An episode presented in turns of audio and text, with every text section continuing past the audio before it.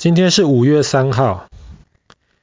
你以前有没有碰过，就是大太阳白天的时候，忽然太阳就不见了，整个天空变成黑色的，然后过了一阵子之后，太阳才又出现？有。有啊，你碰过啊？对呀、啊。为什么会碰过？是因为阴天太阳被云挡住了吗？还是这样子，就是我以前有大太阳嘛，可是在 midday 的时候有一堆云过来。哦，那爸爸说的不是云哦，云把太阳挡住，不会是黑色的哦，太阳光还是会从云层的空隙里面会漏一点出来。嗯。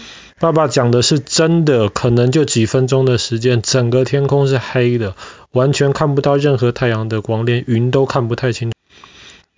你知道在以前中国也有发生过，但是一发生的时候太阳这样子，以前的人就认为说天上有个怪兽，这个怪兽它把太阳吃掉了，所以这个叫做日食，中文叫做日食，就是把太阳吃掉。那么没错，不是日食是 solar eclipse，月食就是月亮。本来月亮很圆很亮，忽然月亮不见了，然后后来过几分钟之后又出来，这个叫做月食，就是月亮被吃掉了。以前中国人认为这是天上有一个怪兽，当然我们现在知道不是这个样子。为什么会日食呢？比方说我们太阳白天的时候，你都直接看得到太阳嘛，对不对？你跟太阳中基本上是没有什么拦阻的。可是其实白天也有月亮。你有时候在白天抬头，你会看到很大的那个月亮。可是月亮跟太阳、地球其实都会移动的。可是如果刚刚好月亮移动到太阳跟地球中间的话，月亮离地球近嘛？月亮如果正好在那个中间的轨道上面的话，那么你那个时候月亮就会暂时挡到太阳的光。那几分钟，你就会觉得太阳好像不见了。当然，这个叫全日食，完完全全都被挡到，这个是很少很少见的。通常的情况大概都是挡到一部分，或是月亮离地球那个时候没那么近，稍微远一点，月亮只挡到太阳中间，太阳边边有一圈那个光圈，太阳光的那个光圈还是可以露出来。对，这一些就是一部分的日食而已，不是全日食。那问你为什么会有月食啊？月食是怎么来的？就是这样子，就是 那个月亮在地球后面，那地球长出月亮了，这样然后太阳在地球前面。没错，没错。月亮就会变成红色的。哦，不只是红色的，如果真的挡的角度是对的的话，月亮是基本上看不太到的。为什么？因为月亮跟太阳不一样，月亮自己不会发光，月亮需要反射太阳的光才可以被在地球上面的我们看到。可是就像你刚刚说的，如果地球正好卡在月亮跟太阳中间的话，那几分钟的时间，月亮就反射不到太阳的光，你就会觉得月亮忽然消失了。那我问你哦，不管是日食还是月食，都是随机的嘛？这个时间是固定的啊，有 pattern。是 about the orbit of the sun。哈哈，没错，没呃没错，其实是有 pattern 的，但是以前的人不知道。比方说，以前的中国人看到天上的怪兽把太阳或是把月亮吃掉了，他们怎么解释呢？他们就认为说，哎呀，一定是皇帝做了很糟糕的事情啊，让老天爷生气了，所以老天爷才派这个怪兽把太阳吃掉了。以前的人是这么认为的。当然，我们现在知道不是。虽然地球啊、月亮、太阳其实都在转，但是他们转动的那个轨道，其实。也不能说是完全固定，其实会慢慢慢慢变，但是这些变其实都是可以算得出来的。所以现在的科学家当然已经能够很精确的计算什么时候会发生日食，然后你如果在不同的地方看的话，你看到的会是日全食，还是一部分的太阳被挡住而已。第一个这么算出来的人，在一七一五年。的今天发生的，他算出来那一天在伦敦会看得到日全食，那是第一个这样子能够算出来。他算的准不准？很准，只差了四分钟，只差四分钟而已，非常非常准。那个人是谁？那个人叫做哈雷。我叫哈雷。当然，你会知道哈雷不是因为一七一五年的今天，他第一个算出了日全食的时间跟地点。你知道哈雷是因为哈雷彗星。哈雷彗星其实是同样的一个情况。以前的人都认为哈雷彗星这种像流星一样的东西都是随机的，有时候有，有时候没有。它有一个 orbit。没错，没错。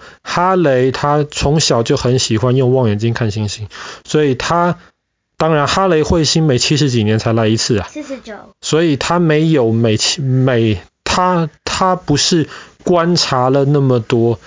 他才能够算出来他下次什么时候来。他是根据以前历史的记录，他从这些记录当中找出了规律，所以他也是正确的预测哈雷彗星什么时候会再访问到地球的附近。所以后来这个彗星就用他的名字当做哈雷。其实哈雷是一个很神奇的一个人，他跟牛顿是同时代的人。当然，他没有牛顿那么有名。你会知道哈雷，我估计大概也是因为哈雷彗星而已。就像说你你不知道刚刚爸爸讲的，他算出那个日食。可是其实哈雷做了一些很多很有趣的事情的。比方说好了，他是第一个建造出潜水艇的人。在十七世纪的时候，他就建造出了一条潜潜水艇，而且可以载不止一个人哦。他跟他的几个朋友搭着他的潜水艇潜到泰晤士河的底下，然后在那个大泰晤士河的底下待了一阵子之后就被捞上来。可是除了他之外，没有人要用他的潜水艇，因为他的潜水艇很很重，然后放下去之后没有多久就得自己再捞上来，很麻烦。不过虽然如此，他还是常常后来一直在改进他的潜水艇。所以他是一个发明潜水艇的一个工程师哦。比方说好了，他还做了一件事情，他怎么样呢？他去统计德国一个小村庄，那个村庄里面每一个人的健康跟他活了多久。统计这个东西干嘛？你觉得没什么意思？错。今天很多人要买保险呐，买健康保险呐，那么保险公司他没有办法判断你可以活多久啊，或是你会生什么病啊？但是保险公司可以判断一个城市或是一个国家的人平均可以活多久，平均会生什么类型的病。所以哈雷他当时在研究那个德国的小镇的这些保险资料，他的研究结果就让英国政府能够开始贩卖全世界第一个健康保险，其实就是根据哈雷的那个的那个研究。所以你也可以说哈雷是一个统计学家。而且除了这个之外，你知道？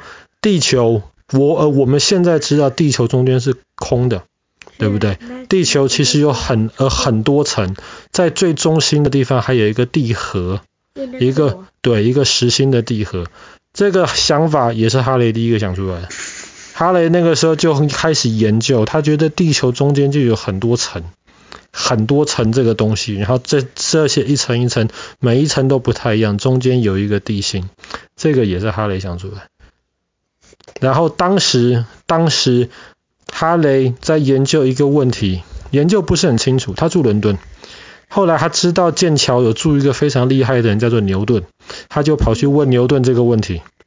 牛顿说：“哎呀，这个问题其实我之前就写了一篇论文解释出来了，但是那个论文牛顿没有发表，牛顿忘了。”哈雷就问：“在哪里？你写的在哪里？”牛顿说：“我找不到。”哈雷说：“那么麻烦你再写一遍。”牛顿有点懒呐、后来哈雷就一直鼓励他，后来牛顿最后终于把这个论文写出来了，这个也是牛顿写的这么多个文章当中基本上最重要的一个。牛呃牛顿解释了数学跟物理学的关系，所以哈雷这个人其实非常非常奇葩，虽然我们现在对他的认识可能只停留在哈雷彗星的部分。好了，我们今天故事就讲到这边啦。一七一五年的今天，第一次人类可以非常精确的算出什么时候在哪里会出现日全食，所以一七一五年的那个日全食就叫做哈雷日食。